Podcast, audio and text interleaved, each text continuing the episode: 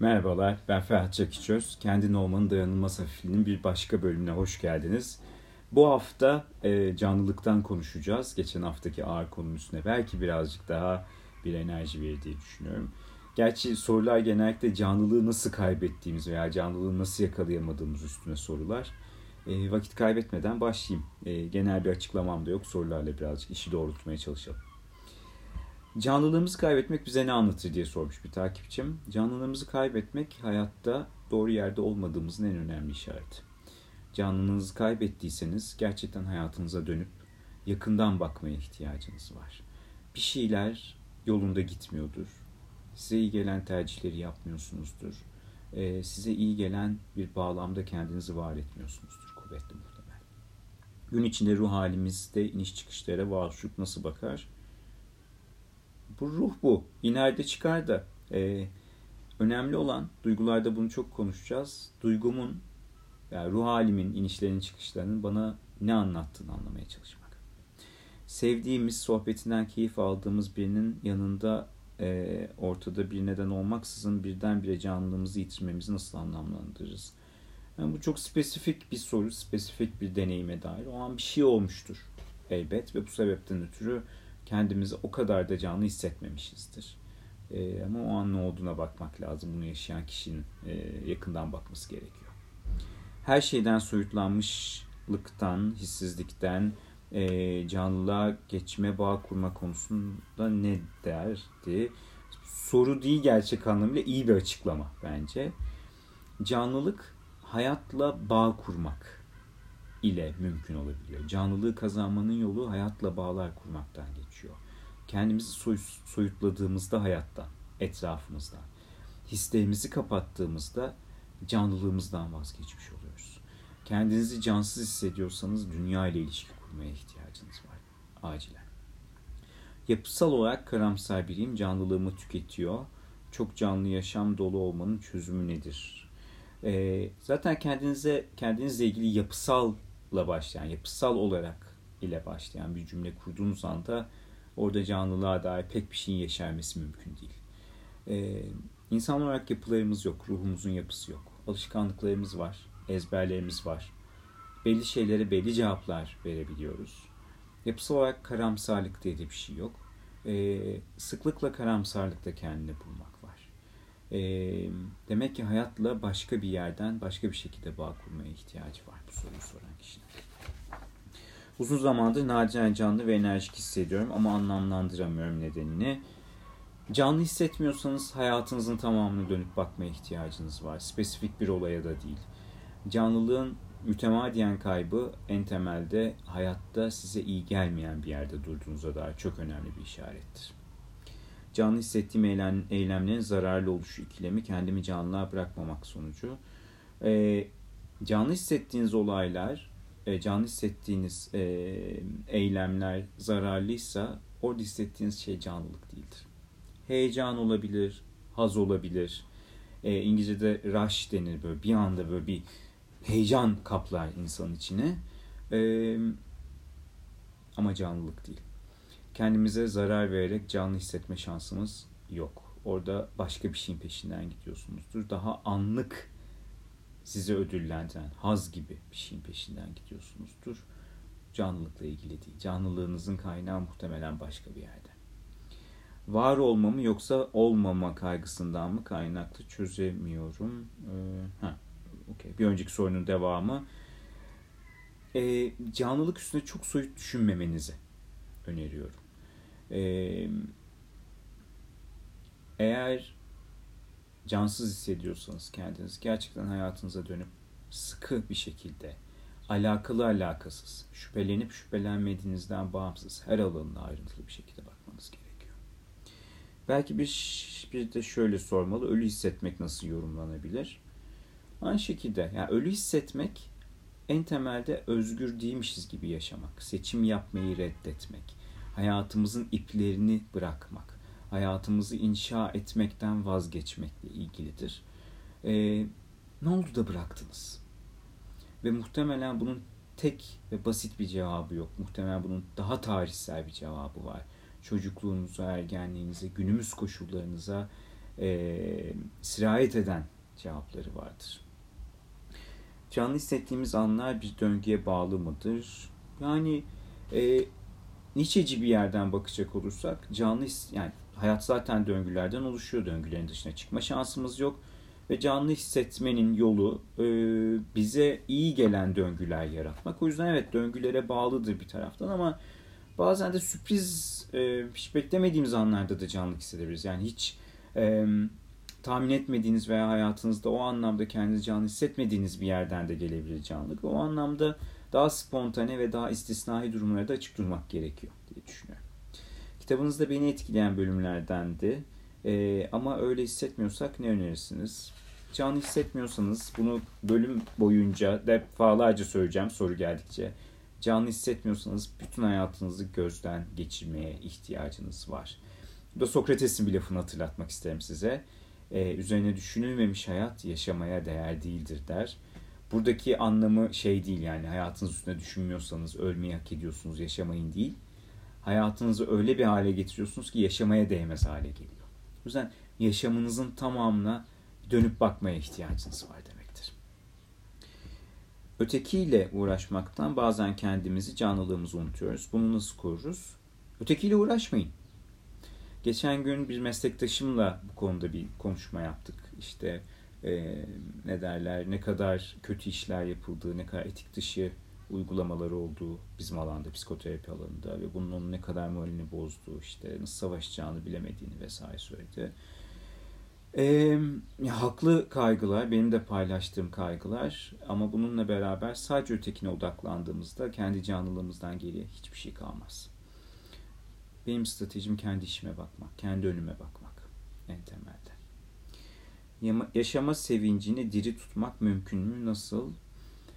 Size iyi gelenleri keşfederek, size canlılığı getirenleri keşfederek ve bunu yapmak için de sürekli olarak hayatınız üstüne düşünmeye ihtiyacınız var. Ee, ihtiyacı olan ihtiyacı olan saatin fazlasını uyumak diye sormuş biri. Yani belki yorgunsunuz.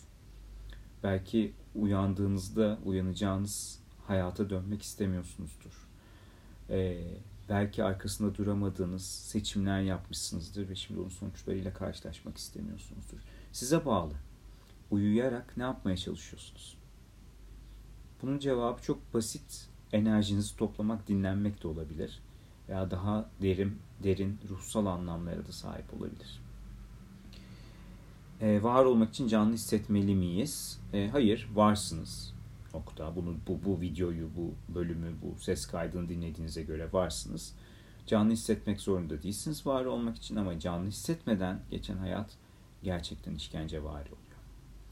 Ölüm korkusu yok olmak için ne der varoluşluk ve ya bu canlı hissetmemizi engelliyorsa? Varoluşluğun iddiası tam aksine. Ölümünüzle yüzleşti. Heidegger'ci bir yerden. Hatta direkt Heidegger'in kelimeleriyle cevap vereyim. Ölümünüzü alıp, ölümlülüğünüzü alıp karşınıza koyup direkt gözlerinin içine baktığınızda zaten hayatınızın geri kalanını nasıl geçireceğinize dair bir sürü fikir oluşmaya başlayacaktır. O yüzden ölümün kendisi canlılık getirir. Ölüm ihtimalimizle karşılaşmak canlılık getirir. Ölüm ihtimalinizden kaçmak da yaşarken ölülük getirir. Tam da. Bayağı çelişkili. Hissetmeyi bıraktığımızda ve baş edemediğimizde ne yapalım? E, duygularda bundan daha çok bahsedeceğim ama şu kadarını söyleyeyim şimdilik. Hissetmeyi bıraktığınız yani mesela üzülmeyi bıraktığınızda aslında bütün duygularınızı da geride bırakıyorsunuz. Veya duygularınızın çoğundan bir sürü şey çalıyorsunuz. E, hissetmenin yollarını bulmanız lazım. O hissedeceğiniz duygular bazen acı, kötü, ağır olsa da hissetmeye devam etmeye ihtiyacınız var.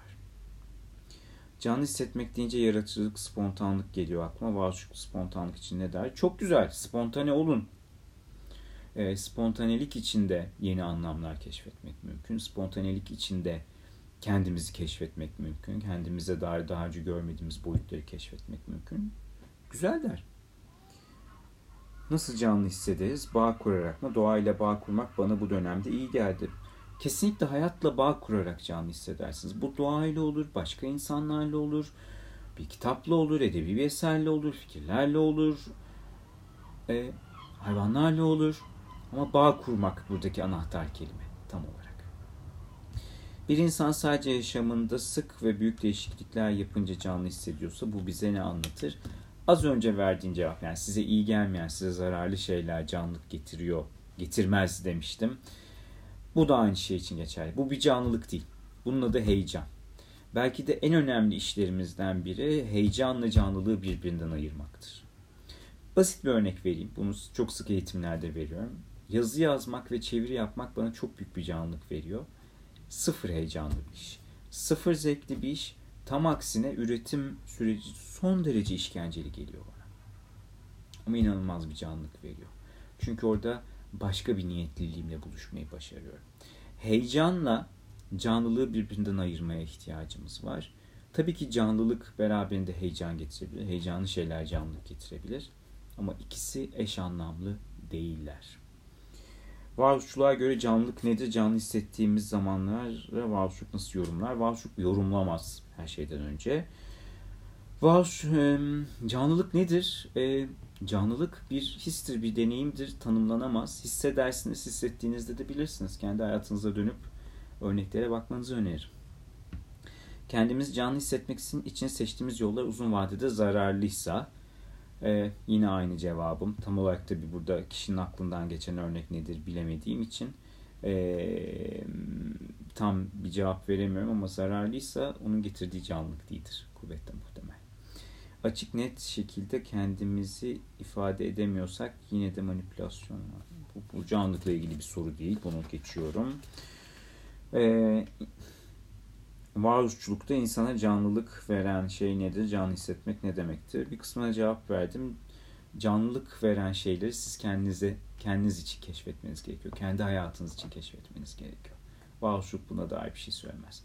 Tek söyleyeceği şey kendi zihninizin içindeki o klostrofobik küçük dünyadan çıkıp dışarıdaki gerçek dünyayla bağlar kurmak. O bağlarda canlılığı yakalayacaksınız. Eee dürtüsellikle canlı hissetmeyi nasıl ay- ayırt edebiliriz? Kolay karıştırılabilir şeyler gibi geliyor. Tam olarak birkaç soruda cevap vermeye çalıştım. Buydu. Ee,